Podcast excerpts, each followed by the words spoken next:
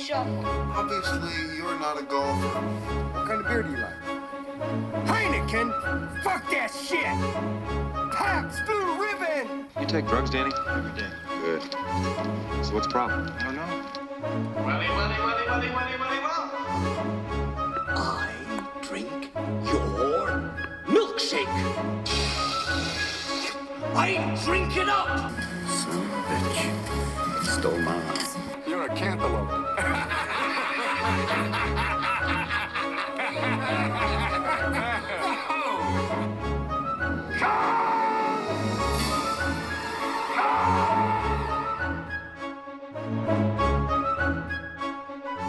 The garden gnome had a normal sized penis.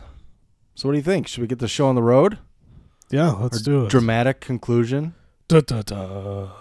To our focus on media and culture. It's our most serious episode ever. yeah. We don't do many comedies. No, Rightly so, I think. But, Well, you don't like doing comedies on the show. well, it gets to be too much of isn't this scene funny and this scene funny and this line funny and this line funny? That's true. But this The- goes along with what we're talking about. And I think there's enough to uh, This one, def- pull out of it we can talk about. this one definitely has more uh, things that we could talk about as far as the commentary on our theme of media and culture. hmm So let's do it. This is WTM Watch This Movie, and I am Eric Mulder. So he says, wrecked him, damn near killed him. Joining me once again is Mr. Positivity. What's up? Hey, Brett. Chicken dippers! Speaking of chicken dippers again, your boy makes an appearance at the end of this film. Who's my boy? Sacha Baron Cohen. Oh, that's true. Yeah. Yeah. Forgot about that already. From the BBC News. Yeah. It was blink and you miss it with like six or seven different cameos at the end. Yeah. Did you see Drake at the beginning checking out Veronica's ass? Yep. yeah, because it starts off in 1979 and kind of jumps into 1980. That's about where it leaves. Yeah, I was trying to figure out the timeline. When is the first movie? Wasn't it must have been like 72 or 71 or something like that because they have a Yeah, it's six early year to old mid kid. 70s. Yeah. They have a six year old kid when this movie starts. Yeah. Did she get pregnant in the first movie? I forget. Uh, no, they did fantasize about their future children. Uh, I see. no eye contact. Let's see. This came out in 2013, and I hope they do a third one that comes out in something like maybe 2024, 2025. Really? Yeah, because I want them to, like, by that time the cast will be old enough. Because I want everyone in the cast to portray themselves in like their, I don't know, mid to late 50s. Hmm. I want them to cover the news around the like the internet boom. Okay. They could do it's late '90s. You could do Y2K. Well, Champ was 52 in this movie yeah, because he could be an old, you know, kind of senile sports reporter. because Twenty. He could be a seventy-year-old newsman. They're reminiscing about him drinking poison and going into a coma for a year and then uh, being told he'll only live to be 55 and then they go i think it was ron says you only got three years left Yep. I know. They could come up with some excuse or just say that their ages are like 55 or 60 Yeah. in the late 90s. Nobody really care. that's true But well they could just put them in uh, makeup and stuff too Adam McKay, Will Ferrell, if you're listening, feel free to steal that idea as long as that movie comes out. yeah throw some royalties over our way Yeah, that'd be nice. wtm watch this movie I think the Y2K thing would be perfect for him. kind of the technology or the internet boom. yeah Because by that time it would be 25 years after that happened, and it'd be fun to look at, look back on it, and to see the kind of the. I mean, they're already out of touch yeah in both movies, very much so so it would just be keeping with that theme. Although Ron kind of uh, goes against type when he starts ad libbing on air Yeah, at the end of this one. Is- I assume they're saying it's because he went through a character arc, yeah, having been blind for several months. he realized the importance of being honest with the public. Yeah, Just like in the first one, he uh, kind of learns to not treat women like shit so much. Ends up sacrificing himself at the end. Yeah. But uh, yeah, this is Anchorman 2 The Legend Continues. As I said, it came out in 2013 and it has one hell of a cast. Uh, directed again by Adam McKay. Starring Will Ferrell as Ron Burgundy, Christina Applegate as Veronica Corningstone, Paul Rudd as Brian Fantana, Steve Carell as Brick Tamland, David Koechner as Champ Kind, Dylan Baker as Freddie Shapp, Meagan Good is Linda Jackson, Judah Nelson is Walter Burgundy, James Marsden plays Jack Lime, Greg Kinnear is Gary, Gary. He had a nice ponytail. yeah. Josh Lawson is Kench Allenby. Kristen Wiig plays uh, Chani, uh, last name, last name. I swear they called her Tani until like the last 20 minutes of the movie. Yeah, it's spelled C H A N I, but her last name is spelled L A S T N A M E. But there's a It's like uh, an accent. there's an accent on the E, so I guess it's last name. That's weird. But I, I, like I said, I swear they're calling her Tani Yeah, for that's what it sounded like like. the first hour and a half of the movie. Fred Willard, Ed Harkin, Chris Parnell as Garth. Harrison Ford plays Mac Tannen. Bill Kurtis is the narrator. Uh, June Diane Raphael is uh, Chinese boss, which is uh, it's Paul Scheer's wife. You know what I'm talking about? She's on How Did This Get Made? Yeah. We'll go through some cameos here. Drake, credited as uh, Soul Brother. Sacha Baron Cohen is the BBC News anchor. Marion Cotillard is Canadian anchor. Will Smith, ESPN. Uh, Kirsten Kirsten Dunst. Do you remember her cameo? She was El Trusias, Maiden of the Clouds.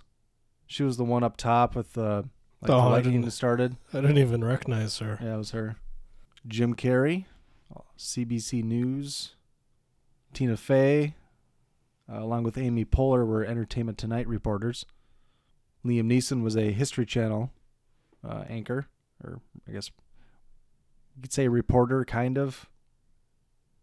Host, maybe? Yeah. Anybody else I'm missing?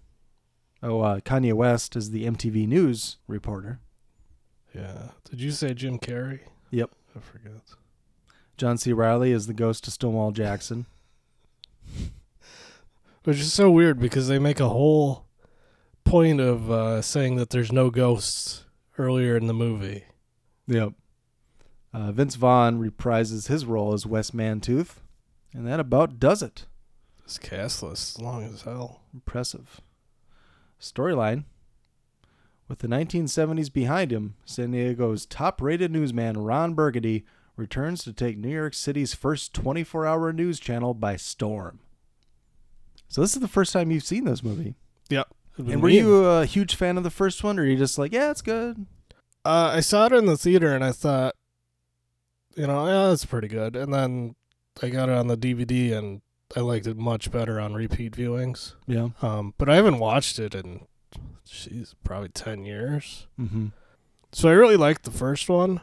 This one, I don't know uh, why I didn't go see it. I think it was, it, it, it was, um, it didn't quite catch my interest on like the previews and stuff. It seemed like it was, uh, repeating some of the old jokes too Yeah. too much. Mm-hmm. And there's a little bit of that, uh, but it's still pretty good, pretty funny overall. Mm-hmm. Um, so it's worth watching. Yeah, I saw this in the theater, and I remember uh, when it came out, critics liked it enough. I think it's in the mid 70s for Rotten Tomatoes. People seem to like it, but it's one of those movies that seemed like it kind of came and went for being a sequel to such a high profile movie. Yeah. Like people kind of liked it and then forgot about it, seems like. Well, and it came out, what, like 10, 9, 10 years after the the original? Nine, I believe. I So- the first was 04. Yeah. So like, it was still like it's it's super popular. The original one is, but I think by the time that this had come out, I don't think there was a huge demand for it. I don't think there were a bunch, a lot of people clamoring for uh, Anchorman two nine years after the original. I mean, there definitely are some detractors from this. Some people didn't like it. Um, some people thought it was way too long, which I could I could see that. It's I think over 20 minutes longer than the first. Yeah, there's definitely some stuff that I I think they could have cut out. Yeah, I think it does drag a bit, and he's living out in the lighthouse. Yeah, I thought the subplot with uh, Brick and Chani Mm-hmm. was a little bit too much. Yeah. You know, like that. I think that character. I think Brick's character works better in small doses, where he's just like throwing in lines here and there. Yeah. And there's probably what three or four scenes where he's driving the scene, and it's like 3 Mhm. or four minutes of just him doing his his act, uh, you know, being super dumb and not understanding things, or yelling, or just yelling random stuff. Yeah. And then there's a female version of him who's doing the same thing. mm-hmm. And when you have those two together for like four straight minutes of just them yelling dumb stuff back and forth, like it's too much, I think. Like they could have cut some of that out and tightened it up a little bit. Um Yeah, I like that subplot, but I I'd agree that, you know, it didn't need to be in there. yeah. They definitely could have taken at least some of it out and shortened it up.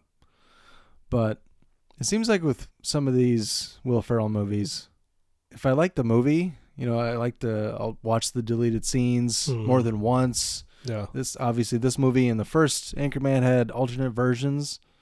So like I like watching some fresh scenes, fresh jokes because there there'll be multiple jokes or different Mhm. jokes for each scene, that type of thing. I kind of kind of keeps it fresh in my mind. Where if I'm just looking to laugh, Yeah. you know, I don't need a tight movie. You know, I don't even have to watch all of it. Maybe I'll just watch an hour, Right. but I'll laugh my ass off for an hour. So, but yeah, I could see where it could have been a much tighter, more I guess And I don't crisp film. and I don't know if it's something where like Steve Carell wanted more screen time, or they just wanted more screen time for him because he's become such a big name kind of Yeah. since the original one. He was probably the second most popular character in the first film. That's probably true. Yeah, I'd I'd agree with that. But like, is it the first film? It's just you know quick zingers here and there. I love Lamp. Why are we yelling? Mm-hmm. I killed a man with a trident. Yeah. You know, like it wasn't like extended scenes where he's just trying to fill the time with yelling and you know saying dumb stuff. Mhm. You know, it was it was a lot more quick one-liners that uh, I think it worked better in the first one. He has scenes in the second one that are like that, where he does say the zingers and the one-liners, and Mm-hmm. then they go on to the next one, uh, the next character or whatever, and and those work just as well as in the first one, I think. But, Yeah. you know, it's just those extended, those longer scenes of him. I didn't quite care for. Yeah. Because that Chani subplot definitely does not move the story forward at all. The overall No. story. No, it, yeah, it does kind of seem thrown in there at times. Like there's a whole scene in there where, uh, the phone's ringing and she gets yelled at by her boss for not answering the phones because that's her job. Mm-hmm. And then there's another scene where her boss is yelling at her because she mailed her phone messages to her. And then, like, Brick is yelling at her and running around in circles, screaming. Mm-hmm. Uh, and then they go on a date to a soda machine at laundry at a, at a laundromat. Which I think if they had kept that scene and then clipped the other two scenes to make them, you know, a lot shorter, Yeah. I, I think it would have worked better as a subplot to the movie. Mm-hmm. Um, so, uh, in the first one, kind of tackled, I guess, the old way that news was and the misogyny or sexism inherent in that Yeah. system of, of news. In this one, we get kind of the race angle with Linda Jackson and then the intro- introduction of the 24 hour news cycle. Yes. So like I said, it starts off in the late 70s, goes into 1980. It takes up after the first one left off with Ron and Veronica as husband and wife news team, Yeah. anchor team. And uh, apparently the Harrison Ford plays Mac Tannen. He's the he's kind of like a Walter Cronkite dude. Yeah. He's been doing the nightly news for 30 years and he's stepping down. And uh, And Ron and Veronica are the, the weekend anchors. Yeah. WBC in New York. And a possible heir apparent. Which I think is the WBC, I assume, was the national news. It was like ABC. Yeah. Okay. Mm-hmm. I just wanted to confirm that. Yeah, because they do at the end of the first one they say you know network they become network anchors. Okay. Yeah, and so uh, Mac Tannen, he's got to pick his own replacement. So he calls Ron and Veronica in his office. and uh, he offers Veronica the job, and then he fires Ron. He's the worst anchorman he's ever seen. And then there's a a montage of Ron just fucking up, just swearing on air, misspeaking, just Sneezing into the camera. and then commenting on it. oh. Did we mention we watched the unrated cut? uh, yes, we Did should mention that. Did that. we mention that? The extended version, which is only about three minutes longer than the first or the original, I should say. Yeah. And then there's also the R-rated supersized edition, which is It's like a half an hour longer. it's 20 some minutes longer because it's I think it's over 140 minutes. Yeah. And I like watching that too, but it's also very long, and not everyone's seen that version. So Yeah. I guess could have done original, but I thought, well, fuck it. Extended's only three minutes longer. Anybody who buys the Blu-ray will go to extended or unrated. Probably. Yeah. I would think that would be the way to go. Yeah, I mean, it's hard to even get movies that have the original cut only. All comedies, it's Yeah. original or unrated. What are you gonna click? Well, it's funny too because a lot of them are like the theatrical is PG thirteen, and then they put out an unrated one that's just chock full of fucks. Yeah, There wasn't any nudity in this one, was it? In the unrated version, no, usually they throw some nudity in there too. yeah, not in the R-rated. I don't think either. There's more fucks in there. Like, or there's that unrated uh, original, or uh, I should say, Anchorman One, Yeah, where he says "fuck" about twenty times. like Chris. I'll never ever fucking say that.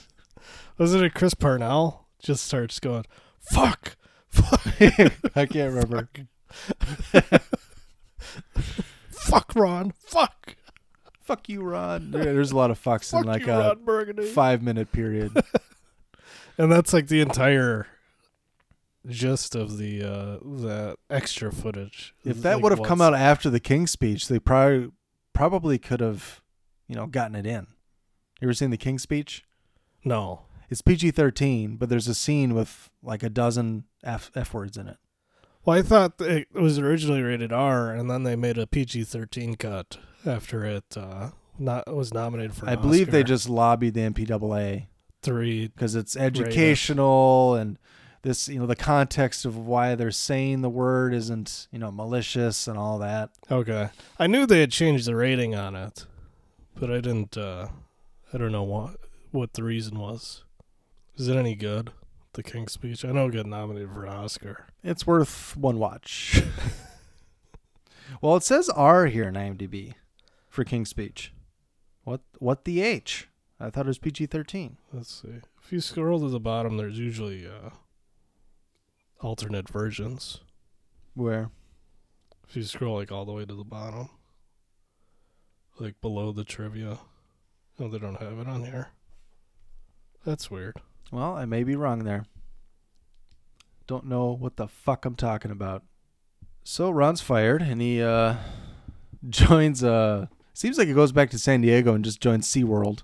Yeah, he's hosting the Dolphin Show. And that's uh where we get these these lines. Here's a fun fact. Dolphins aren't fish, they're mammals. Uh, he goes on about how lonely he is, He's just a drunk. And then he introduces the couple trainers, a couple female trainers, and he, He get he tries to get them to kiss him, and then he they turn him down, and he tries to get them to kiss each other. That's a no. I guess I'm not sure, but it seems like they got the same little girl from the first movie to be in this one, although she looks like she's older than 11. Maybe not. But the girl uh, in the first movie, you're an awful man, Ron Burgundy. And then in this one, she's in the crowd and says, uh, What people hate you, Ron Burgundy, I think. so I think it's the same girl. Maybe she just looks young for an age of 12, probably. Yeah, I don't know. I didn't. I wasn't paying that close attention to to who it was. Maybe she's only 10 or 11, but either way, um, I did like the scene that he got fired from that job, and he's talking to Baxter, and he's decided to end it all.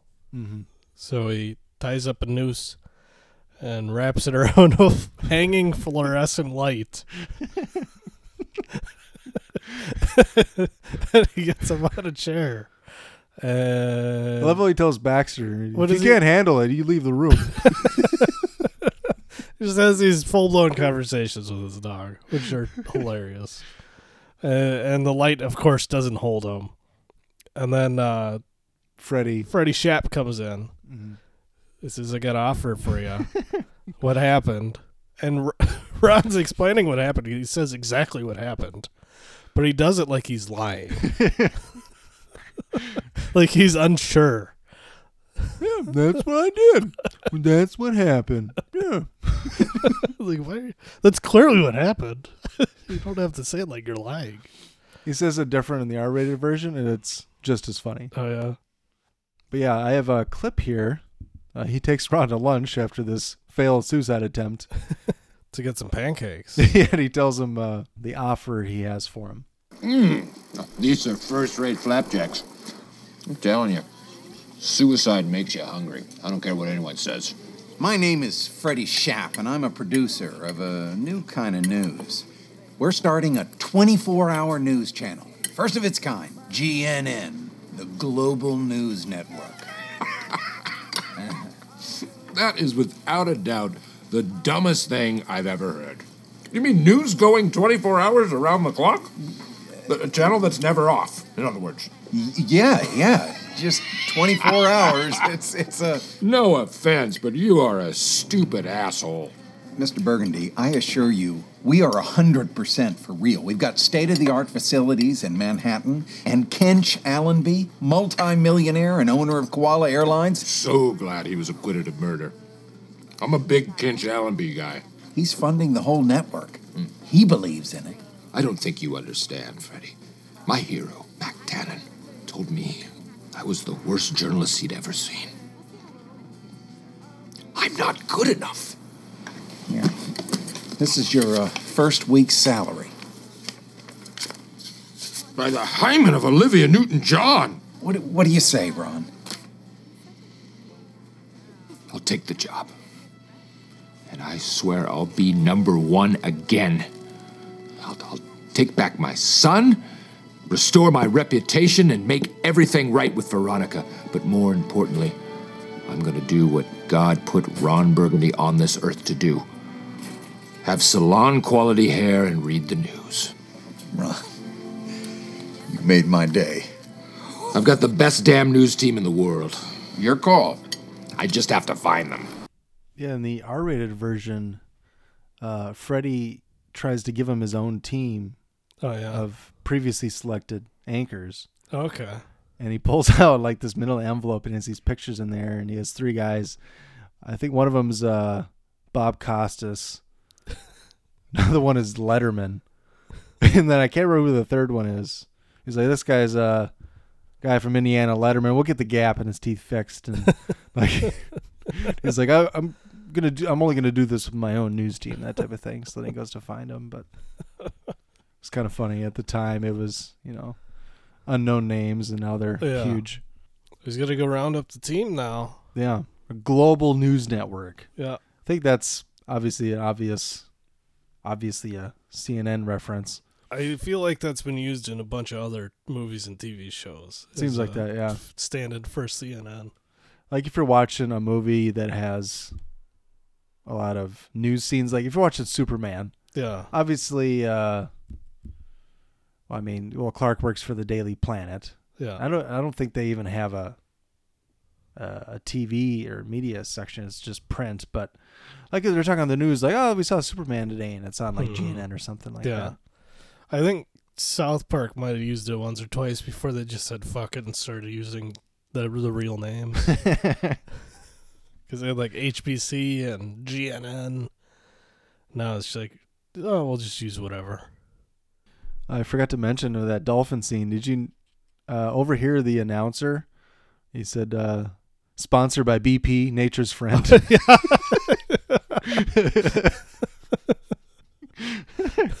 what was the oil spill? 2010? 2011? Yeah, I was thinking like 09, Something like that. right around there. so this was, I mean, the movie came out, you know, not too long after that. Yeah. It's funny because they have the lens of hindsight to, to make these jokes. Captain Hindsight. Um, but yeah, it kind of relates a little bit to what we'll get into later with the synergy and these big corporations owning the. I mean, this was just a sponsor of a fucking dolphin show, but Yeah. Koala Airlines owner is going to own GNN, so runs into some ethical problems and questions arise. Conglomerate with uh, several different industries underneath it. Uh, so yeah, he's got to go find his news team. He finds Champ running a chicken joint. Whammy!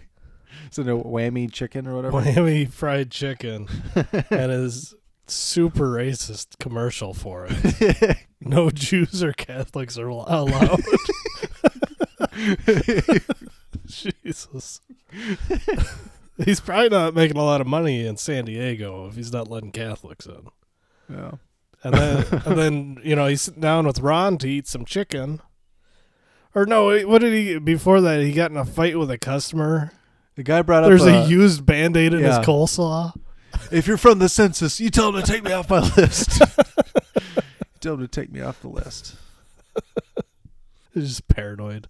And it turns out he was making bats. He's Yeah. using bats instead of chicken. it's the chicken of the cave. Champ has a lot of things that are chicken and in a random places. Because you know, chicken of the sea is the tuna. Yeah. Well, he just thinks bad is chicken of the cave. Well, it's yeah. and It's then cats are chicken of the rail yard.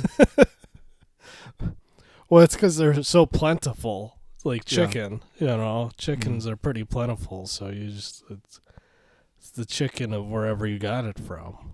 There's an alternate take where he says uh, cats are chicken of the highway underpass. Like they go and pick up Brian Fantana, and uh, Champ says, uh, "I've been living in a tent for two years." and Fantana's just up to his elbows in pussy.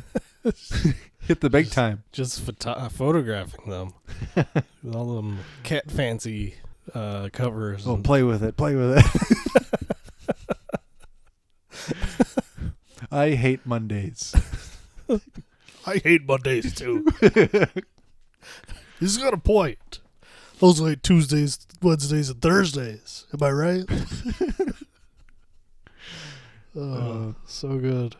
Yeah, Uh, Brian Fantana is just making bank being a cat photographer. Mm-hmm. got a mansion and everything, and he's gonna give it up to go be a investigative reporter Yeah. for GNN. Then they find Brick at his own funeral. He was lost at sea.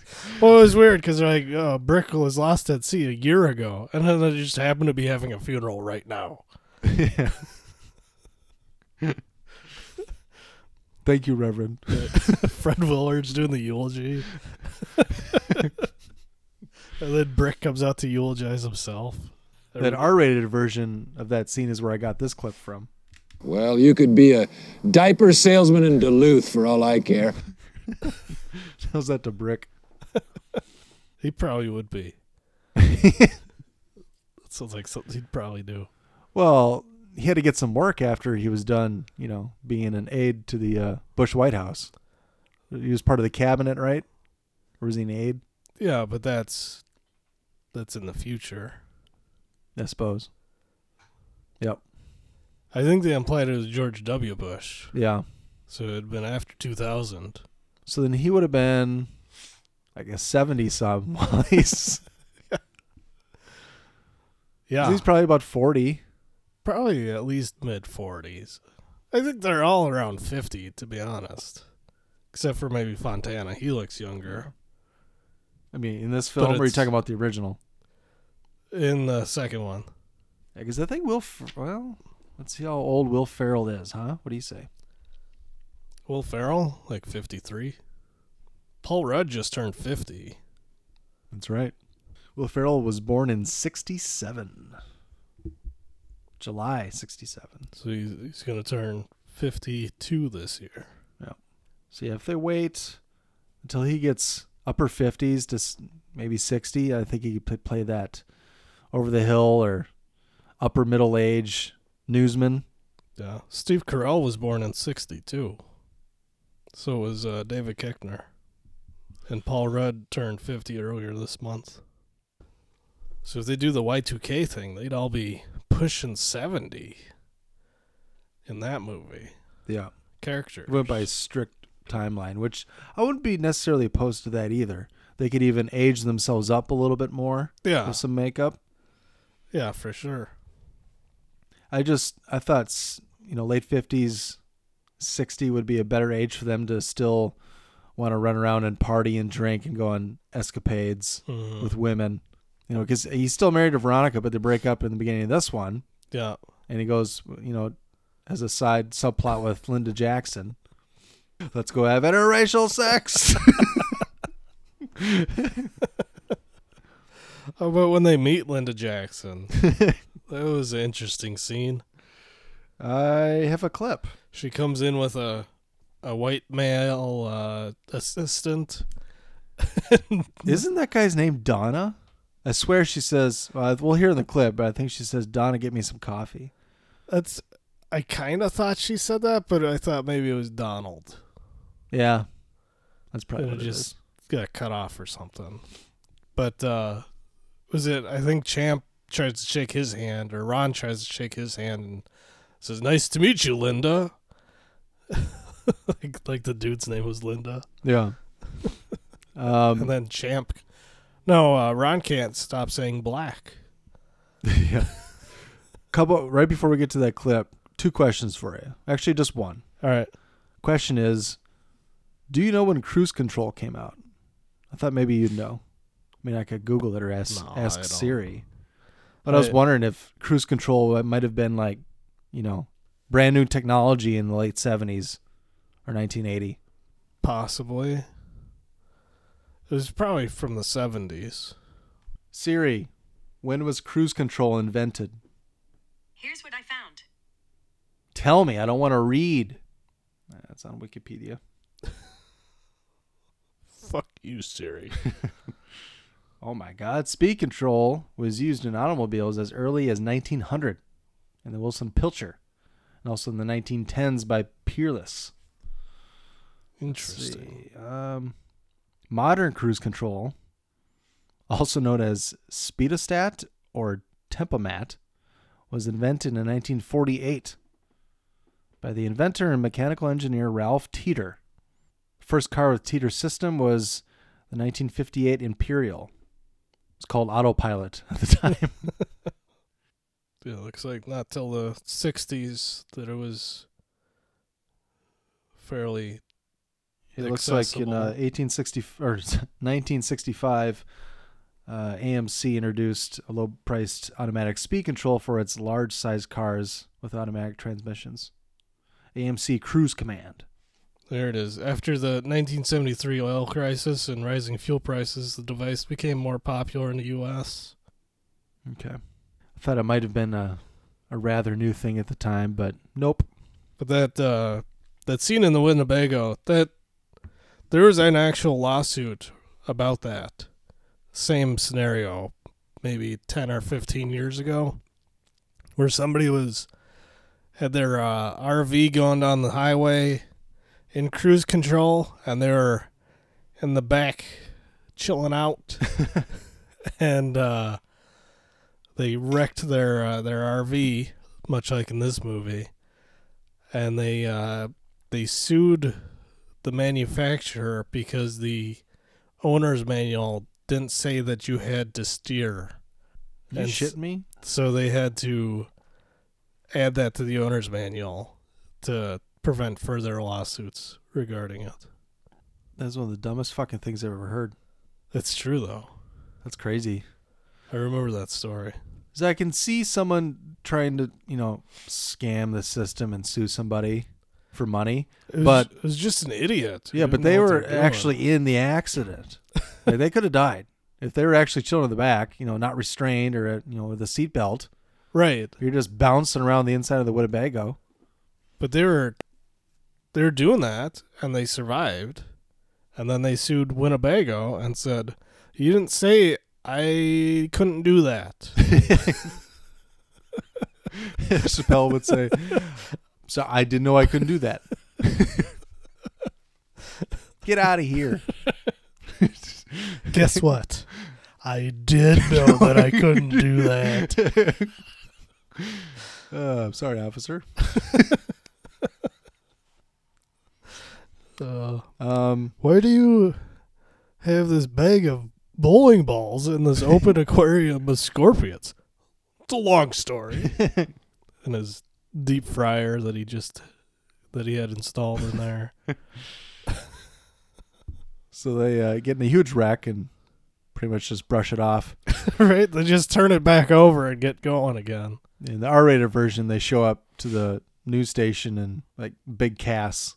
Oh yeah. It's a brick has uh, one of those dog cone cast things around his face. but everyone else is on like crutches or has Yeah. casts or whatnot. Of course he does. um, then we get to meet Jack Lime, who is the Wes Mantooth replacement. Out of Chicago. Yeah. It's hot shit. Number one anchor in America. GNN has amassed the greatest anchorman throughout the land for Oh. this endeavor. All the top regional teams, bringing them together. Um, and then we get to the meeting with Linda Jackson. And it is one of the worst meetings ever. It's not a good first impression. We'll have separate cameras. Uh, you, and then sports, and then weather. Let me ask you this, Freddie. How's the new head honcho? Well, Linda Jackson has a shelf full of Emmys, is as tough as nails, and Linda loves to win. Oh, hey, Linda, I want to introduce you to Ron Burgundy. Linda Jackson, how are you, my friend? Ron. What? This is Linda Jackson. Hello, Mr. Burgundy. Oh, um, black. You're black. Jesus, just stop, Ron. I'm terribly sorry. I don't know why I can't stop saying black. The word black. Hello, Mr. Burgundy. Black. Stop. Black. Stop saying black. Black. If I, if I don't say it, I'll pass out. Uh, Donna, can you please get me a cup of coffee? Right away, Miss Jackson. Thank you. Please be seated. Everyone. Sure.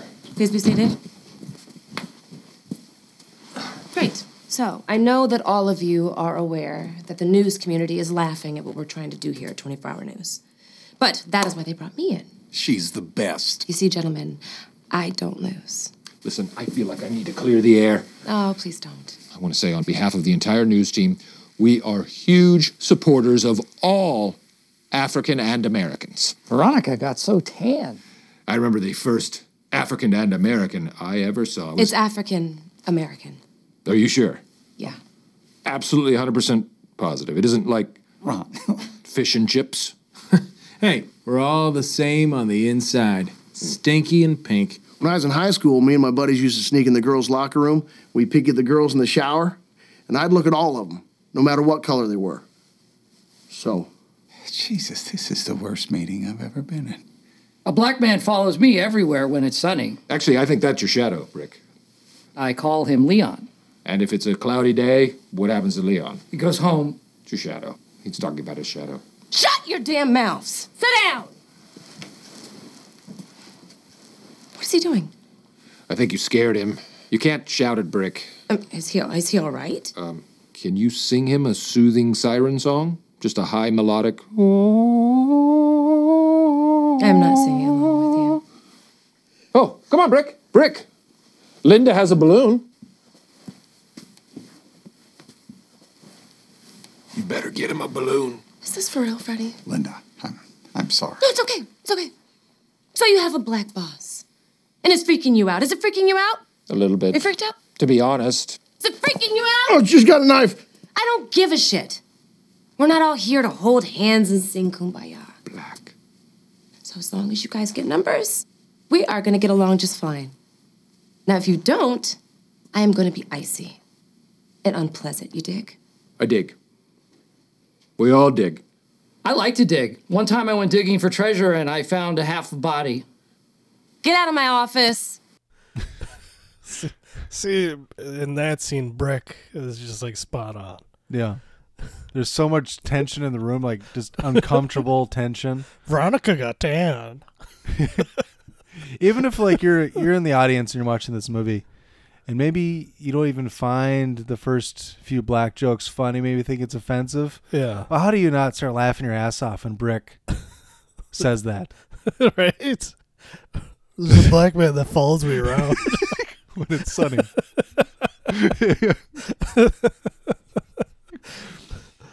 I think that's just the perfect amount of brick. Yeah. It's just you know just chimes in with the one here and there. Half of them they don't even acknowledge; they just ignore him. Mhm. And uh, but yeah, so Linda's the boss. They they kind of make a big deal about her being black in this scene, but it doesn't really become an issue the rest of the movie. Yeah. Well, when her and Ron square off, I guess it's not really a, a black thing. It's more of a woman man thing. Yeah. You know, I'm not going to hit a woman. And Oh yeah. she has what five brothers, and three of them are defensive backs in the NFL. Champ says, "Just do what men have been doing for all time and hit her."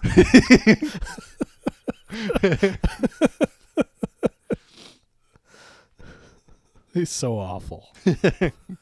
and I looked at all of them, regardless of the color. it's so terrible. Oh, oh! Uh, did we mention uh, Ron made a bet with Jack Lime? Yep. About who's going to get the best ratings on the first night. Yeah. And Jack has the primetime slot, and Ron has the two to five a.m. graveyard shift. Right. And the uh, the stakes are what if if Jack wins, he shaves his head, right? No, he has to quit the business, move out of New York. He'll never read the news again. Right. I thought he was going to shave his head too, but No. I don't remember. I don't think so. But if Ron wins, Jack Lime has to legally change his name to Jack Lame. God, there was an issue with that. Uh, because people have bet things like that before on sports. Yeah. I have to change my name. And I can't remember what the deal was. I think there was something revolving around the Colts or Peyton Manning. Didn't some guy have to change his name to Peyton Manning when the Colts won the Super Bowl? Or maybe when the Broncos won? I don't. I can't remember if the. I know there was an issue like this where the judge uh, decided it wasn't a good enough reason and we wouldn't let, let him change his name. Huh. Something like that. I don't remember hearing about that, but Well, that's you- just one judge, and this you- is a fucking movie. So you got to come matter, up with a better reason, though. Like you got to get her done. yeah.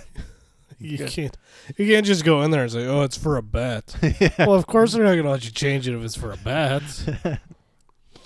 I mean, you gotta have a. That's a lot of paperwork. Yeah. Issue all new ID cards, Social Security. No- notify everybody.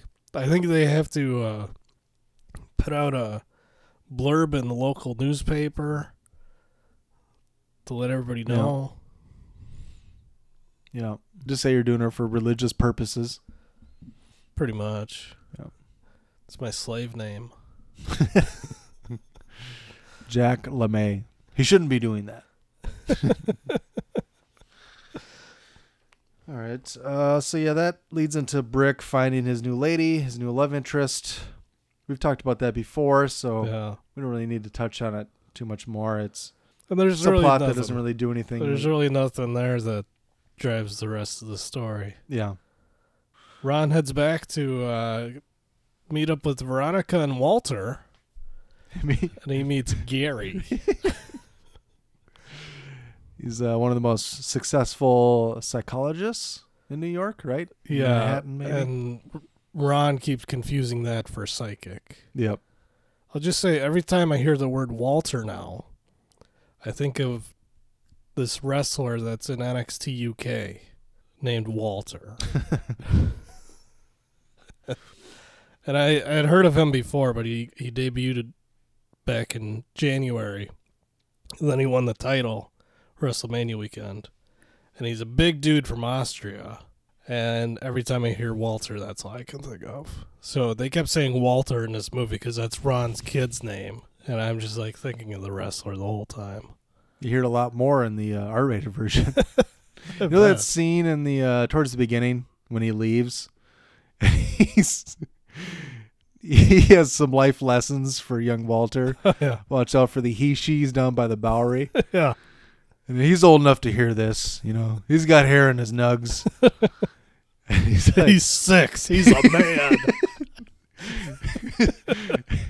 he's like, Walter, are you listening? Walter, Walt. He starts yelling at the top of his lungs, Walter. And Veronica's like, he's looking at you, Ron. what? And then he goes into his spiel, but it's just hilarious how many he says it like eight times in a row. Walter. he's just staring at him like, what? Isolate that, just yelling Walter, perk you up a little bit. a little bit. Um, I think we can get to their, I guess, team meeting on what they're. It's we- like they're doing a, the first production meeting the day of Yeah. air. Do you want to talk more about his meeting with Gary and Veronica? And Lace Man, I guess.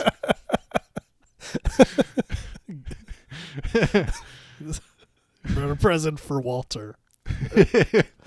it's, a, uh, it's a negligee. Yeah.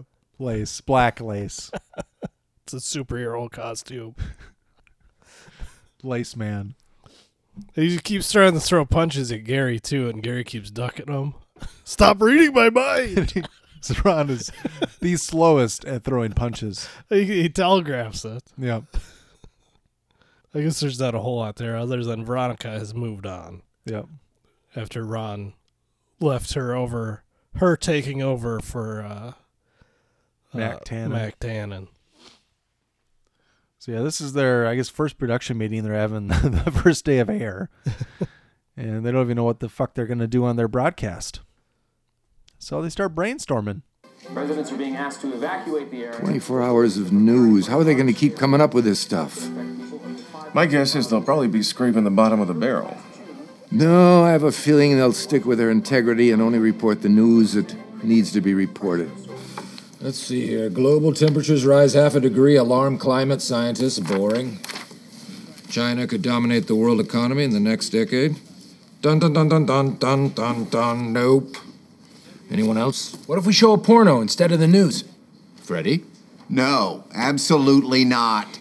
Why not? What if we get one of those wildlife handlers? We have them bring in, oh, big cats, big game cats. You know, wild, dangerous tigers and lions and leopards and, and the such. We let them loose inside the studio with, with about a dozen chickens. We play rock music, and we just call it Let Her Rip. I'd watch that. I'd watch that. Let her rip? You're describing the end of civilization. That's not news. If that's the end of times, I'm, I'm an, I got a front row seat with a big tub of buttered popcorn and a, and a greasy half live chicken leg. Okay, so obviously this is a waste of time. I'm done. Freddie, come on. We're just brainstorming here. We're trying to figure out how to make the news less boring, and you act like we peed in your milkshake. The news is supposed to be boring, Ron. Serious stuff. You're the one that made this stupid bet. I just don't know why we have to tell the people what they need to hear. Why can't we just tell them what they want to hear? Wait, wait, wait, wait, wait. Say that again? I said, why do we have to tell the people what they need to hear? Why can't we just tell them what they want to hear? And what do they want to hear, Ron? That we live in the greatest country God ever created. damn straight. Made him happy. And we should do stories on, on patriots. Cute, funny little animals, huh? Uh, diets. Uh, why blondes have more fun. And serious investigative pieces about how much ejaculate is on hotel duvets. And only the best sports highlights home runs, slam dunks, touchdowns, and no soccer. I like the wind. Brick's right. People love hurricanes, tornadoes, earthquakes, floods. We'll throw Brick right in the middle of it. You'd do that? People go nuts. I'd watch that. No, this goes against every rule of broadcast journalism I know. Freddie, as the wise man once said, so. We got 10 hours till we go on. We'll only need eight. Yeah, I mean, obviously this is mostly about the 24-hour news cycle, but also, you know, the way it kind of changed news. Champ talking about sports there with just highlights. Yeah. Uh, ESPN first launched on September 7th, 1979. So it would have been pretty much ex- the exact same time as, as what's going on in this scene. Because this is late 79 or early 1980. So, Well, and it's it's true though. Like with sports, all they do is show home runs and touchdowns and slam dunks, regardless of your team won. yeah. like they they make a big deal out of a uh, a losing team just because a guy dunked the ball twice. Yeah. And some of the more analytical shows, they'll show you some other plays. Yeah. If you're just watching SportsCenter, it's they show you you're watching a baseball game highlight and it's three home runs and a strikeout. Whammy. It's a, it's a strikeout to end the game. That's it. whammy, whammy, whammy, whammy. And then yeah, it's all it all turned into what do they call them? Public interest is that what they called? But yeah, it's it's not hard. It's soft news. Yeah. is what it turned into. But you know, what are you gonna do? You got 24 hours to fill. Yeah. There isn't something happening at all hours of the day. Sometimes you gotta make something up. I'm sure they're only going to report the news that needs to be reported. They're not going to scrape the bottom of the barrel. Right. But uh it works. Yep. Linda fires them for changing the format. and for talking about vaginas on their first show. Um, yeah, their show is basically a big rah rah go America Yep. show, and I think today probably the, the closest thing to it would be Fox News, but it wouldn't be specific to any channel. I think it kind of changes with whoever is in the White House, basically. Yeah. because you know when Obama was in, it was CNN and those stations. You know everything's all bright and sunny. Well, even like be- America's the best. like before Trump was in office, like now it's all Trump all the time. Mhm. But like before that, like around the time this movie came out, it wasn't all politics all the time. So it was more of those fluff pieces kind of filling the the gaps between the hard news or the the big stories of the day. Yeah. Because they weren't doing pundits talking about the White House and Congress Mhm. all day long or different conspiracies and uh, investigations and whatnot. So I think at the time of this movie came out, it was probably more accurate to what channels were doing as Yeah. far as the coverage they were they were putting out there. Yeah, it doesn't always have to be happy stuff either, as long as it the public gets a positive response to it. Because if you think about after 9-11, it's like how many Oh, even yeah. like years of, you know, here's a story of, you know, this firefighter who went up the North Tower and such and such, and Mhm. survived by his wife and kids, and you know the wife has started a foundation in his honor, and it Yeah. helps so and so, and they do special interest pieces, kind of uplifting stuff. Yeah. Stuff that you can't get mad at when you watch the news if that's what you're watching. Right. But yeah, it's, a lot it's- of it's not go stuff- America go stuff. Yeah, it's not stuff that you need to know. Yeah. You know, like you could go your whole life without knowing a lot of these stories, Yeah. but you know, they got time to fill. Yeah. And people are interested in it. They want to watch it. It gets ratings. Otherwise, they wouldn't do it. Yeah. I know Fox News has kind of been dominating the ratings for a long time. I can't remember if they were ever second during the Obama tenure.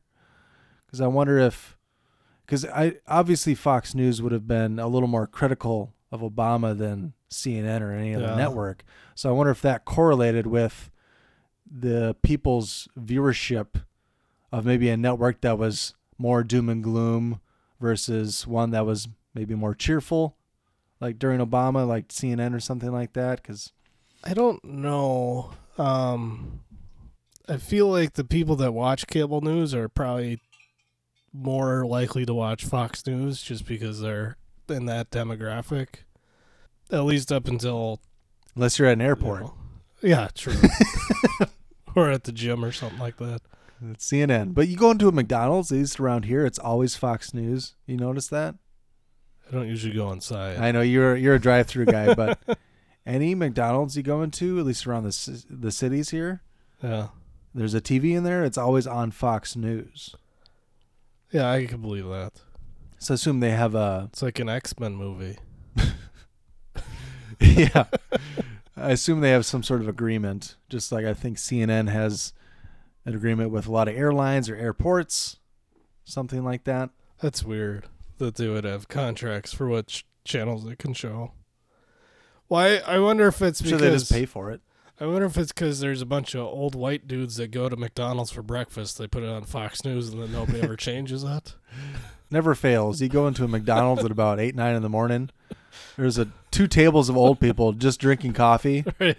Two of them have hash browns, and that's like- about it. There's like eight of them, and they'll be there for three hours. Some of them are reading the newspaper. Yeah.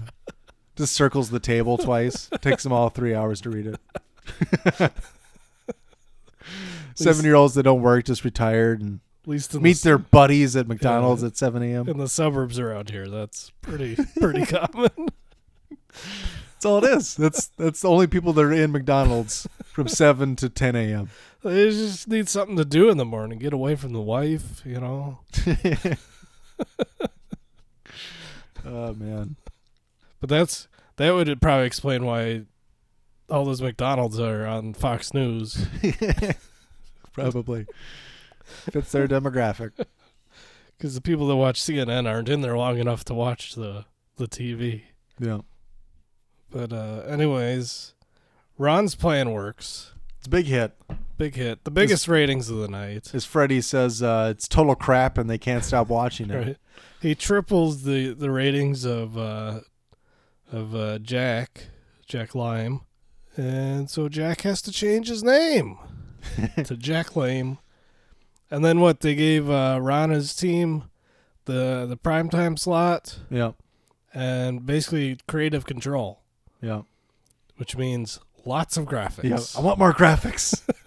I love that because it Yep. seems well. I wouldn't say graphics have gone down. I think they're better at hiding them. It looked like Fox Business Channel because they had the tickers on all four Yeah. sides, and then it was a quad box. Yeah. and they're all yelling at each other. There's four people, and one of them them's a reverend or, or father or something like that. And Ron Burgundy's like, "Good father, Tim to shut his mouth for just one minute." uh, love those shows. Everyone's arguing over each Oh my other. God. I think CNN has up to like eight people at a time on their shows now. They'll have panels with eight. Yeah. But I've never. Yeah, nobody goes past the quad box at least yet. It's it's ridiculous. Well, sometimes they'll have four people in a box and then Anderson Cooper by himself. Yeah. So you'll see the four people in the box and then you can hear him kind of narrate. I don't watch it regularly, but I have seen clips where they've had at least seven boxes. Really? Yeah. So is there okay, so wait. So like the, it's the host, and then they have seven satellite guests. So eight boxes. Or are you saying or six, guests? I think six and the guests, and then the host.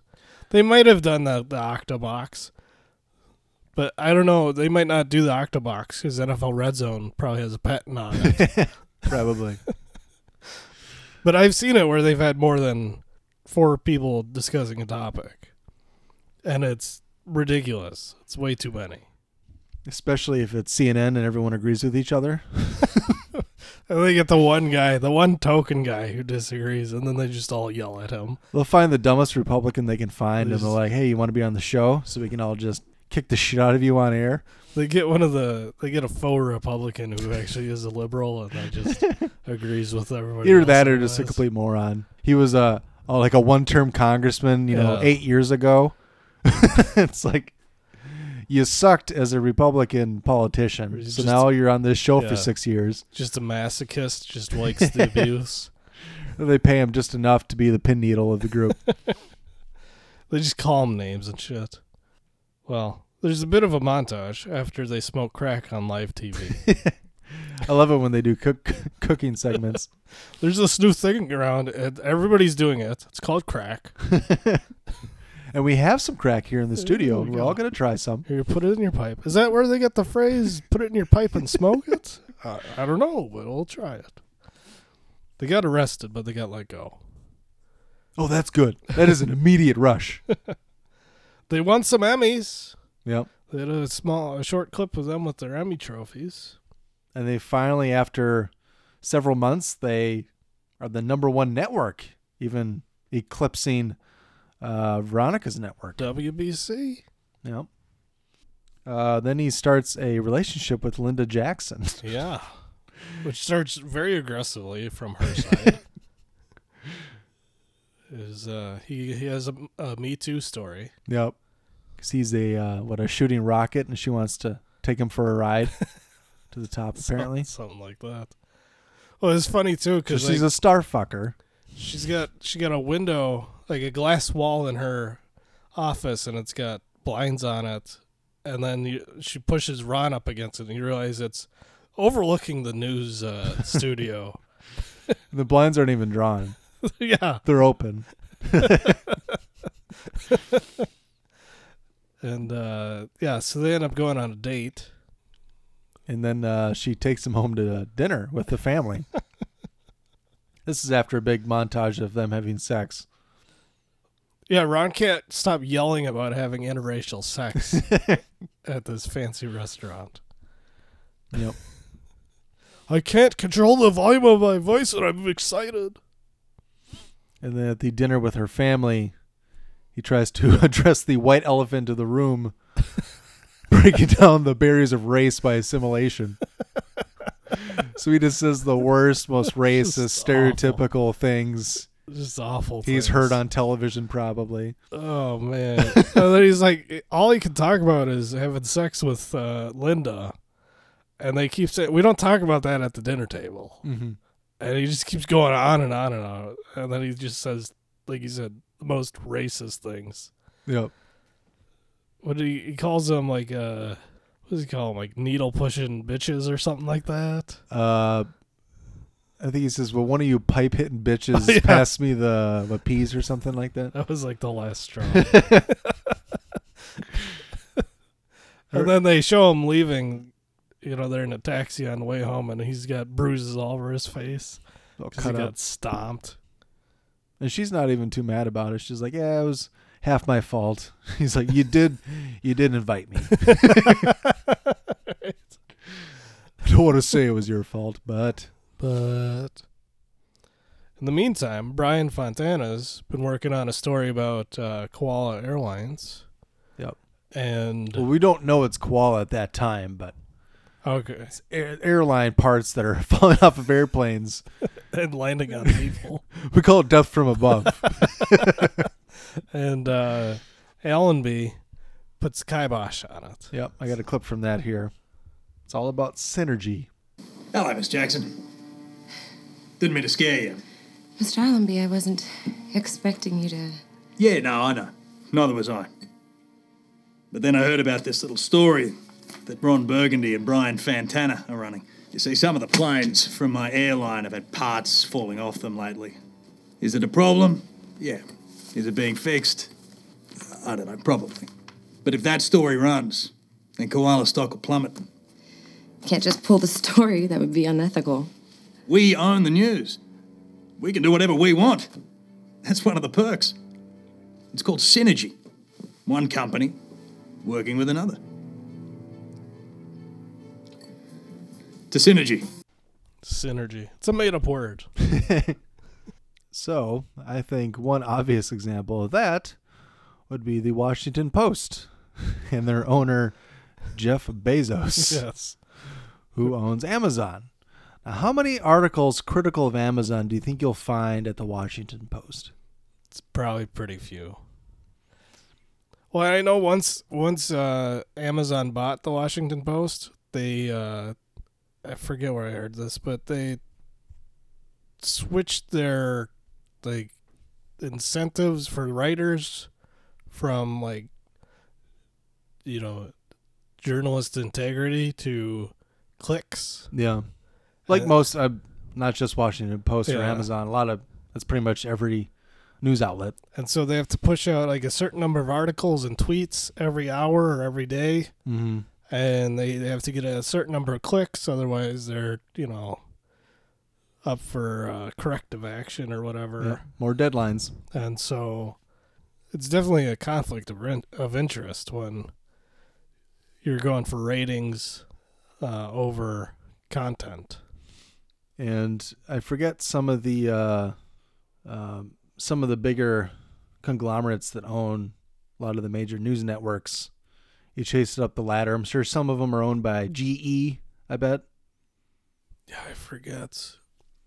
And there's different. It's not just always that one company Yeah. will own a, a newspaper or a news outlet down the chain, but some of them have multiple owners. Some have investors. Like sometimes there's you hear about different news organizations that you know take money from you know princes in Saudi Arabia, Mhm. and maybe they have some articles that are less critical of Saudi Arabia, or or that's as an example. I don't have a specific news article I can point to for that, but Well, I've like- seen things like that happen. I think BuzzFeed has some sort of an investor from the Middle East. Probably. Might have been Qatar. I'm not I'm sure. sure. But but there's something like that. There's different.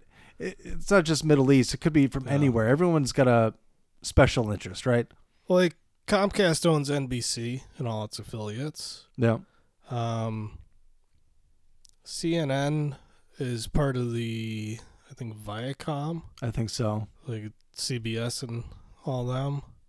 Uh, let's see what else is there. But Disney owns ABC. Disney owns ABC. And E ESPN. That's another. Fox news. is part of News Corp. What else does News Corp own? Uh, the Wall Street Journal. Okay. Yeah. So they still own the Fox network and Fox News, and then they sold virtually everything else to Disney. 20th Century Fox films and Yeah. Yeah, Fox Searchlight. Mhm. You got to look up the line, look up the tree. Yeah, every network, uh, a news, every news network on TV, like major news network, is corporate. Mhm. They have a corporate owner who owns who knows how many other products and how many other different industries, and they don't always disclo- disclose all those relationships when they're reporting the news. That's what I don't get people mad about criticism of major news outlets. Right. Not just like CNN, but talk about like, you know, New York Times or you know, Rolling Stone or uh, any I mean, Rolling Stone's not just news, it's larger media, but they have think- news type things. I think Rolling Stone has earned their uh, skepticism. their special investigative pieces like Oh the uh all the people that they like- accused of rape without evidence. Yeah. Holy shit! got sued, and some people are critical of these news outlets. People say you can't do that. This is journalism, right? You can attack journalism, and then these are the same types of people who say corporations are bad. I'm like, they're a fucking corporation. Why the fuck aren't you critical of them? Uh, you should at least ask questions. Well, and the fact that there's been so many, like from every major network, so many stories that, ha- especially recently, that have turned out to be wrong or misleading or just straight up debunked, and there's been little to no recourse or correction or you know the the correction story is nowhere near as big as this the the uh for lack of a better term fake news that they put out Yeah. and the fact that it's so prevalent across the board and people still will dismiss one station because they disagree politically but they'll just say everything this other station says is 100% fact Mhm. when you could say that's not true Or just think about it with these news outlets pretty much selling half their product via Twitter. Yeah. If they have some big news story that come out, they tweet it out, becomes a big viral hit, and then there has to be a correction. Mhm. They don't erase that initial tweet. They send out another tweet saying, "Hey, we got a correction uh, to this story." Of course, it's not that uh, blatant or obvious. Right. They might tweet out a correction, but that's not going to get nearly as many hits as the one that already has fucking two million hits. or they'll reply to to their original tweet and say uh, we've updated this Yeah. and it's like well everybody already saw the original one they're not going to go back and see the Yeah. the reply Very few people do that. So well and then they retweet the same thing like every hour if it's a if it's a, a big enough story they do a new tweet every hour with the same story and like yeah, well how many of those tweets are they going to go and and correct or update or, or delete And then you got to think about all the stories that they sell via Twitter that are just about Twitter. Everyone's Twitter reactions. Oh my god. That's all Yahoo and HuffPo do. That isn't news. They go to the they go to the trending topics and they say Twitter exploded at this person and then they just go and find like the the most popular tweets and copy and paste them in and that's an article. It doesn't take much to trend on Twitter. No. A few thousand mentions probably. Mhm. Yet there's 320 some million people in the country. And they'll leave it a story that has, you know, 100,000 tweets. They're like, Yeah. people are not happy about this. I'm like, really? Well, 100,000 people. And it's a very distinct, I guess, uh, population of the overall Twitter population, which Right. is still pales in comparison to the country's population. Well, and, like they handpick the tweets to, they pick the ones that match their narrative, and you'll get you know they'll have a tweet in there with like fifty likes, Mhm. or you know twenty retweets, and it's like, well, do you think that really is a good gauge on the overall opinion on this topic? Yeah, especially when they have bots to do the retweeting for them. Right. Like news outlets, not saying a lot of people do, but remember there was that story about uh, CNN. You've heard of that James O'Keefe guy, right?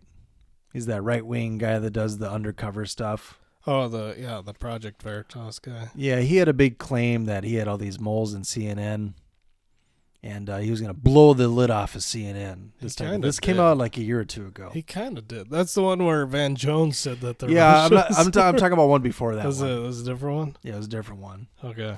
There's all these huge revelations that were going to be talked about and discussed. And it was m- mostly lackluster. Yeah. It did not pack the punch that he promised to deliver. However, uh, I thought it was, I found out about that, not because I follow this James O'Keefe guy, is because I saw an article on CNN about it saying this James O'Keefe guy says he's going to release some, you know, things about us in a couple hours. There was an article that, you know, we're not worried. Mhm. This guy is, uh, he was convicted of uh, illegally trespassing on, uh, f- or what he used uh, false means to enter a federal building. It's like, well, that's what fucking undercover journalism is, I guess. But regardless, you know, so they discredit him and they kind of say they're not worried about it. And I was, I saw this news story in CNN back when I was like going to CNN every day, Yeah. seeing what they're what's what's going on in the news or seeing what they say is going on in the news. Mhm. And I saw this story in the morning, and then I went to Twitter and I was looking for it, and nothing had come out yet. There was some people tweeting about it, but Mhm. you know, not like a big thing. And then I went back to CNN because it was a story that they published that day. And I looked on the front page, and the story was gone. And I go, "What? Why is it gone?" I scroll down the whole page. I scrolled all the way down to the bottom. Mhm. Nothing was not there. So I was like, "They didn't delete the article, did they?" and so I typed in the, whatever the article's name was and CNN, and sure enough, I found it. They still had it. They just removed it. They just buried it. They buried it off of their front page, so they can say that yeah, we knew that was coming. It's not a big deal. But I think they started hearing what was going to come out of it, and they were like, well, we probably don't want to send more people to his stories. Yeah. And when it came out, it was a lot of nothing.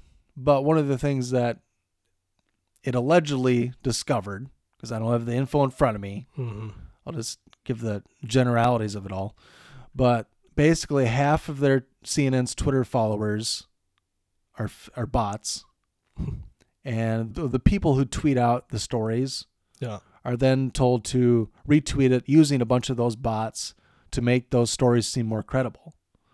So they have thousands and thousands of retweets that are just fake. Yeah. They just retweet it to pump up, make a trend, make it seem like it's Like people are talking about. yeah, like it's a like it's a solid story. And I was like, mm, it's pretty shady. Like journalistic. Int- it's not like they're the ones that do it. I'm sure all of them do it. That must have been around the time that Twitter went and deleted everybody's bot followers. Well, yeah, I'm sure they deleted all the news, all the news companies' bot followers. Because I know they, because you can still buy them. I I know they they did a purge maybe th- two or three years ago. This would have been before that. And I think this was like a stories about four or five years ago. Okay. I I can't remember how long ago. It was before I was on Twitter, but I know they made a big deal about they were going to purge as many bots as they could off of there. Mhm. And uh, so like celebrities were losing like 50,000, 100,000 followers and you know, it's it's cuz they're fake. Yeah.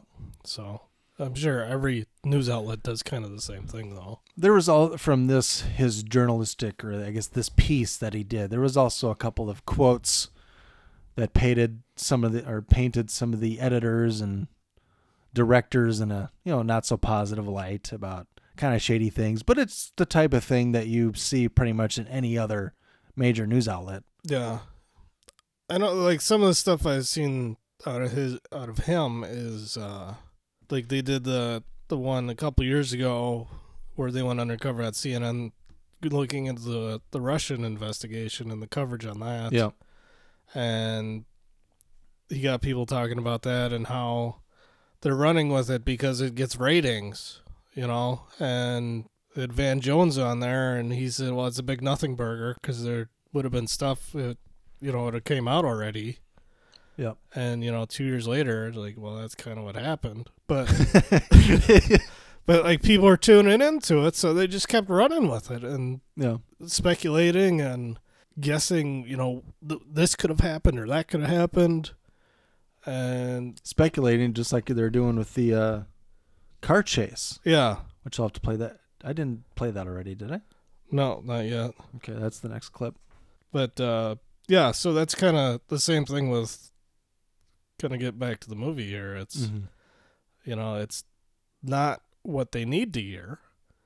You know, they they didn't need to hear about the Russian investigation every night for two years when there wasn't any news coming out of it. Yeah. But that's what people wanted to hear, so they they put it out there. Yep.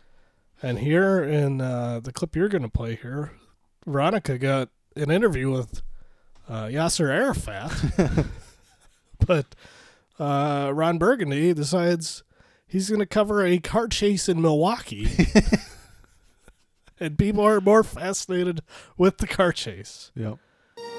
Tonight, I interview Yasser Arafat, the secretive head of the terrible. PLO. We're on at 20, Ron. 20. You ready? What's that? Huh? Oh, that, that- that's nothing. That's just a car chase of the satellite feed from Milwaukee. You know what? Give it to me live to start the broadcast. No, that's not news, Ron. Give it to me live, okay? And don't question me again. Bill, Now, to you, the modern viewer, Here we go. reporting on a car chase may seem commonplace. three, but in 1980, it was unheard of. Good evening. I'm Ron Burgundy reporting live from New York. We have breaking news developing in our nation's heartland, A high speed car chase is in progress, Keep the reaching breaking news speeds logo of up. Keep up. 100 Keep up the grind. miles per hour. And for the first time in news history, we will stay with it live until it resolves in either a huge accident or Richard! a massive shootout. Hurry, get in here! There's a car chase on the news! This is the pulse of what's going on in our country right now. Freddie, what's going on? Why is there a local car chase on the TV? It's Burgundy. He insisted. Can't you see what the son of a bitch is doing? He didn't have a story, so he made one. You can't do that. Tell Ron to speculate who's driving the car. Ron, speculate on who's driving the car. Uh, we believe the driver may be on drugs. He's probably 6'7, 6'8, but a skinny 6'7, 6'8, about 160. He may have a hostage or two. Uh, we don't know. He could have something. Phone lines are lighting up. It's about the chase. I've never seen anything like it. Mr. Arafat, is there any scenario by which peace could be reached with Israel? Peace is what burns in my heart. I am committed What was to it? it. Excuse me. What happened to the. The network cut to another developing story, some kind of crazy car chase. Who covers a car chase? I am sitting here with the most important interview of my entire career, and they're cutting to a car chase? I would like to watch the car chase. You need to shut your mouth. This is extremely gripping. Oh, oh, he just hit a car. He just hit a car. He hit a car. Did you see that? He hit a car. Wow. He hit the car. He hit the car. When did the news get awesome? Wow! And he just loses it. Wow. That's exactly what we needed. It was getting a little boring. He doesn't have a story, so he just made one up. Yeah. Uh, that's so true. I almost picked that as my clip uh, one time. He's probably like six seven, six eight, but like a skinny six seven, six eight, like one fifty. Speculate on who's driving. That's Uh, commonplace these days. Yep. I mean, you, it's kind of a takeoff on the O.J. Simpson chase. Yeah. Where they literally cut into every other broadcast to show uh, AC driving O.J. Uh, down the freeway at about 40 miles an hour. Was it the uh, Knicks playoff game? Had it in the uh, lower right hand corner. No, they cut away Picture from the picture. They cut away from the playoff game completely. I thought they had it uh, picture in picture. I don't think they had picture in picture back then. They just they went straight to the full screen to the uh, the car chase. I remember watching the O.J. Simpson chase. Do you? I'm sure I did. I mean, I was seven. I was eight, I guess. So yeah, and I was big into basketball, so I was probably watching the game. There was a really good 30 for 30 on that. What was it? I forget the date it was. It was like June 16th or 17th, 1994. Yeah. Because there was a lot of things happening at the time. Because you had the, the NBA playoffs. Yep. You had, uh, I think there was uh, the U.S. Open, uh, golf. Okay. Was going on. There was, uh, there was like one or two other major sporting events going on at the same time hmm and it was like every it was all happening on the same day and it was like everything was just going fucking nuts and everything just pretty much cut away to oj Right. simpson Yeah, that that thirty for thirty was fantastic. It's Mhm. a two parter, and then uh, the wait you're, you're talking about the oj The OJ one. i'm talking about an earlier one one of the first 30 for 30s that Oh, just, the name of it, it was was just on that date. was the date? Okay. just that just that day I don't it was think everything that was going on in sports on that day Yeah, I didn't see that one. I saw the O.J. Simpson one, which is great. Mhm. The FX miniseries on uh, O.J. Simpson, American tri- uh, Crime Story. Yeah. O.J. Simpson case or whatever. is amazing. Mhm. I would recommend that one. Like I say, you know, I'm guilty as the next person. I love a good car chase on the news. There used to be shows that were just car chases. Oh yeah. Mm-hmm. Is that The highlights of previous car chases that were on news networks. that, that helicopter pilot that uh, became transgender later and then yelled at Ben Shapiro. What's that one? No, that was the dude that was in all the car chase. He was flying the helicopters. He also did the uh, the helicopter footage during the L.A. riots when the dude got Okay. his uh, head smashed with a brick. He's on a bunch of these different. I guess he's a she now. She's on a bunch of different uh, documentaries about it, but I'm pretty sure she did all the uh, or a lot of the uh, helicopter work in those uh, car chase uh, TV series. Mm-hmm. I think it's because it's easy for us to kind of take ourselves out of the situation. You know, it's, I mean, even here, you know, well, Milwaukee, that's far enough away. Yeah. It's not here. So I don't care if anybody gets hurt type of, I mean, you do, but Well, like you're at home, right? And it's Yep. on the TV. It doesn't feel real. Yeah, I remember when this is about three years ago, and I was slipping through. I think I passed by CNN, and this is when.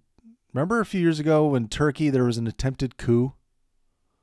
Parts of the military started fighting. Uh, some, there's some little skirmishes with the military, and it was you know headline attempted coup ongoing in Turkey, and they had live shots Damn. and then a bunch of different um, shots that replay over and over where there's a lot of there was thousands and you know tens of thousands of people in the streets Mhm. protesting you know for the coup against the coup so there was like military that was on both sides there was shots fired at at crowds Mhm. it was huge news and i was like holy shit like there's a fucking war starting right now live on the news Yeah. I remember I, I uh, text Jones. I was like, turn to CNN right now. Like this shit's fucking crazy. And I watched it for hours, and there was uh, I mean, there was explosions. There was, I remember there was a showdown with some helicopters at uh, one of the government buildings, and it was like uh, not too many people were killed or hurt. Mhm. I think there was. I mean, I shouldn't say that. I think there were dozens, if not maybe a couple hundred people hurt, and probably you know a few fatalities. It's one of those things where, you know, well, that's halfway around the world. Yeah. Yeah, it doesn't matter. To, I mean, that, if there was a coup going on in the U.S., I think I'd have a different right? outlook on it. Do you remember when the, the war in Iraq started? Yeah. Well, the the second one, right? Well, yeah, the one after the one after 9/11. Yeah. They uh Shock and awe. yeah, they basically scheduled a live coverage of them shooting missiles into into Iraq. Yep. Uh, under the cover of night, and it was like a a fireworks sh- show. Mhm. You know, and it's it, it was like a television event of the season. Yep. You know, spectacular, and it's like Jesus, they're fucking bombing people. Yeah. It's like why it's are almost like they showing like the news makes it not real when you're watching it. Yeah. And it was all from a distance too. Like it was you just it was dark and then you would see these missiles come across the sky and then they'd land and you'd have a little explosion and then they just kept doing it. I remember watching the end of the San Bernardino uh, shooting when there was a shootout in the streets. That was when the uh, I don't remember that one. that was a few years ago when uh, uh, a Muslim couple uh, shot up uh, his uh, his workplace, and then they were on the run, and the cops caught up to him, and they killed them both Okay. in the streets. I remember just turning on the channel because it was, hear there was a shooting in San Bernardino, you know, a terrorist attack, that type of thing, Mhm. and there was live coverage. Yeah. And I saw this body land on the sidewalk or near the sidewalk Mhm. in an unnatural position and kind of a pool of blood Yeah. behind him. I was like, wait, is that one of the terrorists that is down? And then about 20 minutes later, when they were re- repeating that shot, Hmm. they blurred out like the blood and whatnot. Yeah. But it was like, Jesus, this is like live shit like- that's going on it's like right a now. Stuff film. Yeah. I say this is so this is on the news. Like where's the line? Yeah. A lot of situations that happen like that, they'll make the news choppers leave. Hmm. Um, it's a little different when they're in a vehicle because when someone's bunkered up in a house, they're always worried that they're watching TV in the house. Yeah. and that they can see the cops moving in around the house, like that uh, that former LAPD guy that kind of had that manifesto and he killed a few people. He was going after cops. Was he LAPD or is that that arm? Was he? in the Uh, army? he was a former soldier. I thought he was. Wasn't he a cop too? And he got fired. don't remember. I think he got fired and was pissed off about that, so he started Yeah. targeting the police. Something like that. I don't- His last name is Dorner or something. Yeah, I forget what the whole story was. Remember when he got trapped in that house up in the hills or in the mountains? Yeah. Somewhere. Remember they had to Chopper said to leave the area, and they had to go like a mile or two away. Oh my god. That's like when they sent Geraldo to Iraq and he started drawing maps of where the soldiers were. I remember that. Fucking idiot. So they're here. We're here. They don't know we're here. I think he had like geographical like uh points of interest. like here's the river. This is bad. And it goes like this. Oh man. All right. Well, let's get back and try and wrap up this movie here. All right. Um They have a celebration about the the big ratings win. Yeah. At the ice rink. Jack Lame trips him and I guess being knocked out He had a head injury. Maybe he had some uh yeah, that's right, he had detached retinas. Yeah, he had a head injury that caused his his eyes to whatever detach. We should probably just skip over this part of the movie since it's largely lackluster and kind of drags on, but He's blind. He, lives in a lighthouse. He befriends a His- shark.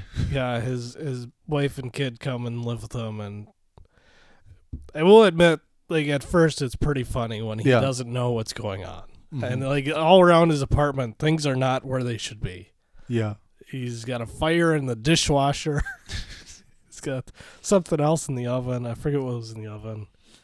There's like a toaster on a table in the living room. He's got a painting that's upside down. It's- when he finds out his wife's been hiding uh, messages from his doctor saying he has a cure. I thought it was pretty funny when he storms off. He just leaves, and you hear him get in the car and drive off until he, he immediately runs into a tree or something. something. Call me a car. Call me a cab. Uh, but yeah, he gets his vision back, and this is his big return to the news. Yeah. and uh, Freddie's got the perfect story for him. Mm-hmm. I know why you haven't been returning my messages. I wasn't calling for me. I was calling because Walter has a piano recital in half an hour at the Tishman School on 65th Street, and he wrote a piece for you, Ron. Oh, Walter. It would mean the absolute world to him to have you there. Ron, I just got a call from the control room. Oh, big fan. Actress Sheila Blackledge. You know, the mom from the hit sitcom Four's a Family, Five's a Crowd. She just found out her husband cheated on her, and she severed his penis while he slept. Oh, my goodness. Police arrived. She fled in her white Bronco, and now they're engaged in a high speed car chase. We've got an exclusive on the live feed, but we've got to go right now. Ron, this can be your comeback. Veronica, I. No, Ron, no. That that will get sky high ratings.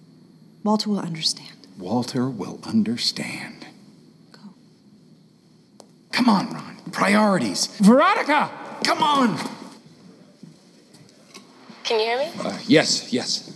You're coming in loud and clear. You're back and you get this story. This is going to be huge. Right. So is it good to be back home? Um, yeah, I feel good. God, look at him. like a beacon in the night. My golden goose. All right, baby. So I'm just going to be giving you the details. Mm-hmm. Five, four, three, two. Good evening, America. After some time off, it's good to be back with you. I'm Ron Burgundy. We have a story tonight involving an affair, a cut off penis, a TV star, and a car chase. And throw it to the feed. The only problem is What's he doing? Ron, are you okay? It's not news. What? Turn off the prompter. Ron, this is Kench. What the hell do you think you're doing, mate? Just read what's in front of you, or I will. Ruin you. Don't. Don't! You leave Kench inside your head. God damn it! He took out his earpiece. You see, folks, I've read a lot of news in my day, but it's it's taken me until now to realize what real news is. Real news is supposed to let people know what the powerful are up to so that that power doesn't become corrupt. But what happens when the powerful own the news? Shit, he's blowing the whole thing up. Recently, I've been on a bit of a personal journey. I made love to a proud, intelligent black woman. I became blind. I bottle fed and raised a shark, and I smoked a fair amount of crack. But the most important thing I've learned is that there was an emptiness left after turning my back on three of the best friends anyone could ever ask for. Hi, Ron. So, if you'll excuse me, I'm going to see my child's recital and tell the woman I love that I still love her. Good night, America. And never forget, you deserve the truth. Good. He's dead. Done. Linda, get the, the skirt in the blonde. Anyone? He's coming back. Oh, also, one other thing. Koala Airlines is a really shitty airline. You son of a bitch! You son of a bitch! Love that mic drop. Mm-hmm. Except for he came and picked it up again. Yeah, it's kind of funny that it's a you know personal little mic, and when you think of mic drop, you think of the big regular mic, and they drop it hard. It's a, This little it's a clip on. little. yeah, he uh, arc is completed. He's a Mhm. changed man again, Yeah. and he's got to he's got to go see his child's recital. Yeah, he keeps missing out. He missed the science fair. Yeah. Now he's going to the recital and he gets stopped in the park. Walter had to hang out at that rec- uh, At the science fair? at the science fair with that shitheel Gary. Just call him a shitheel. Just keep calling him that. It's a- it's a- he'll really like it. Okay, thanks, shitheel. Well, don't call me that. I mean, I kind of like it, but he really likes it.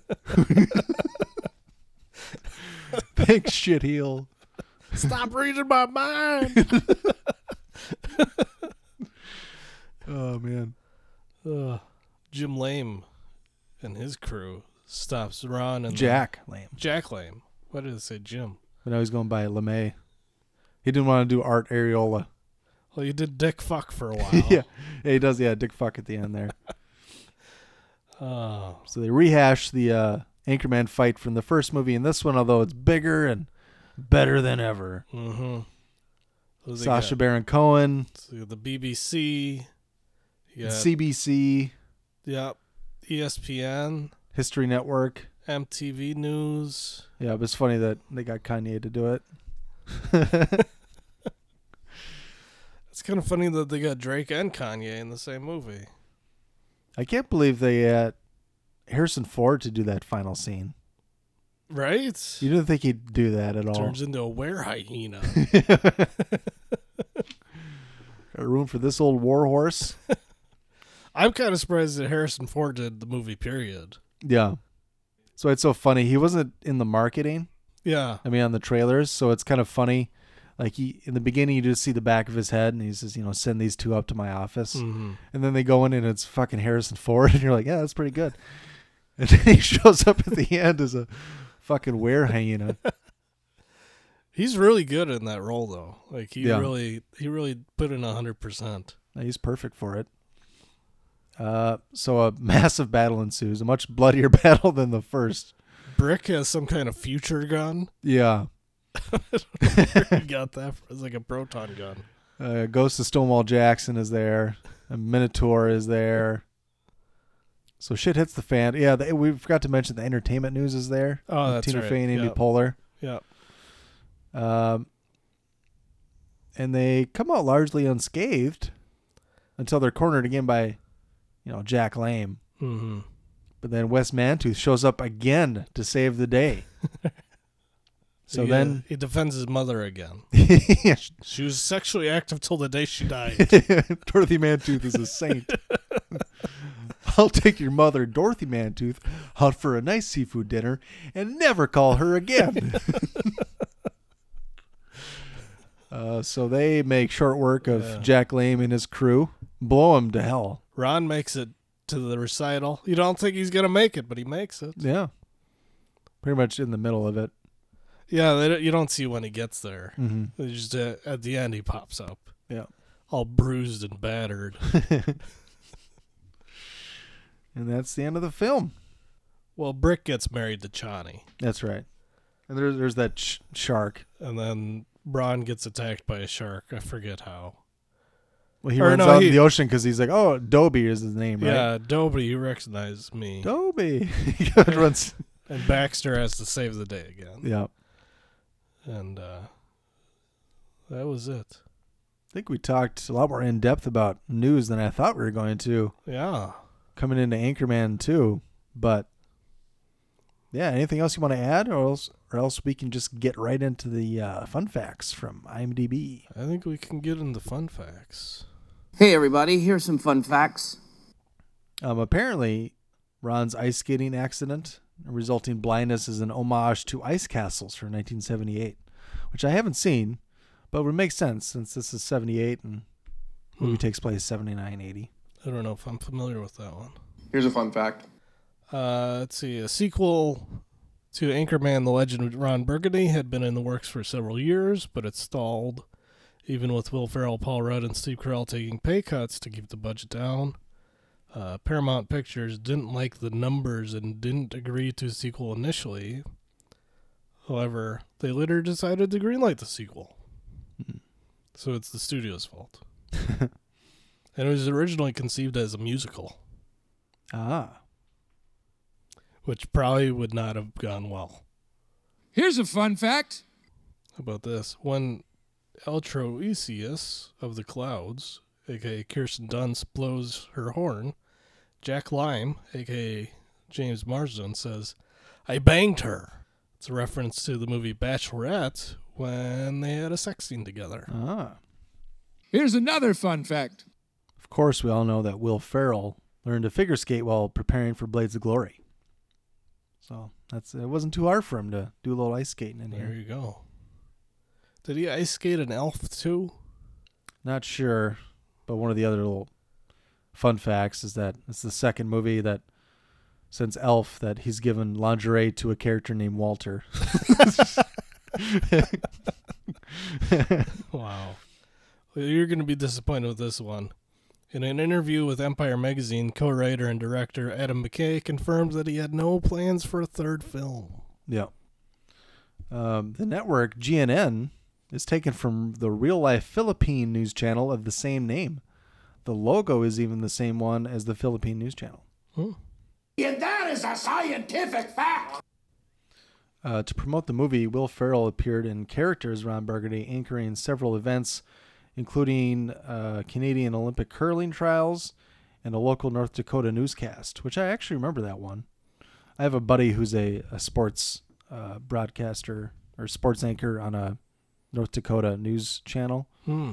Uh, it wasn't it wasn't his network, but it was one of the neighboring ones. Okay. I know he did a lot of stuff for ESPN too. Yeah.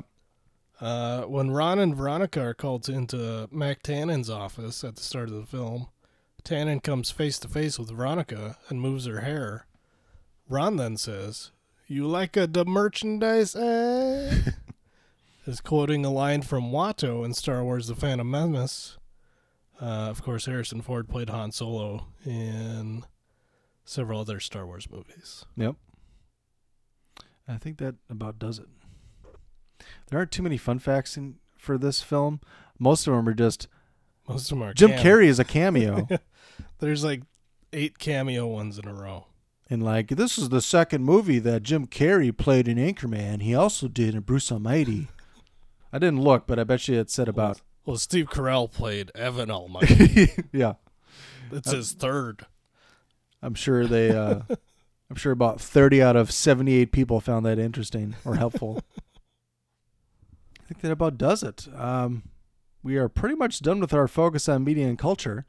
Uh, Brett has selected the next couple films that we're going to talk about.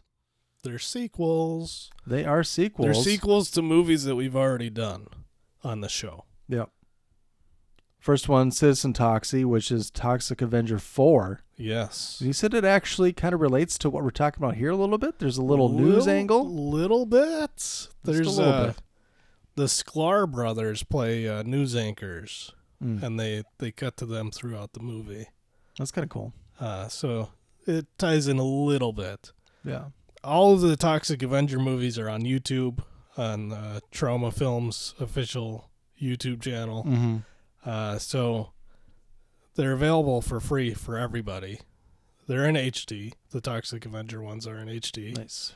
Uh, and I probably will be tweeting those out, but if you just search for them, you should be able to find them.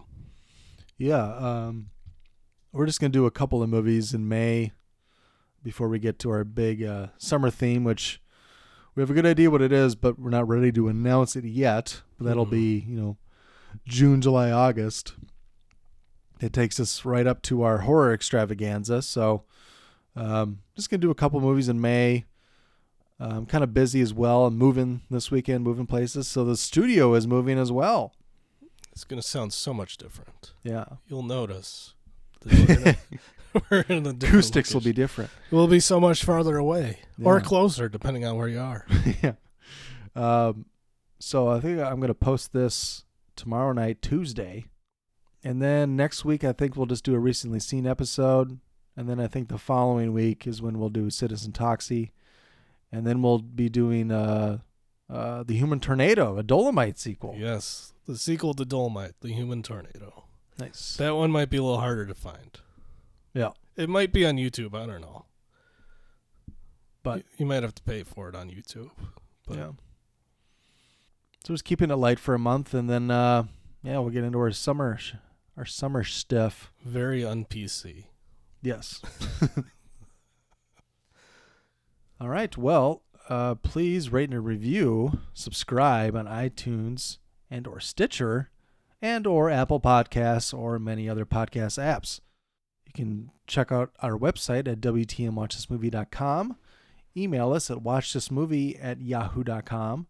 And please follow us along on Twitter at watchthis underscore movie or Brett at positivelywolf1 on the tweeters. Follow me. Yeah. Other than that, we will check you later. Guess we'll see you around. All right, check you later. Bye. Wait, man, why are you always such a dork, man? What are you talking Check you later. Check you later. Hey, man, get off my case.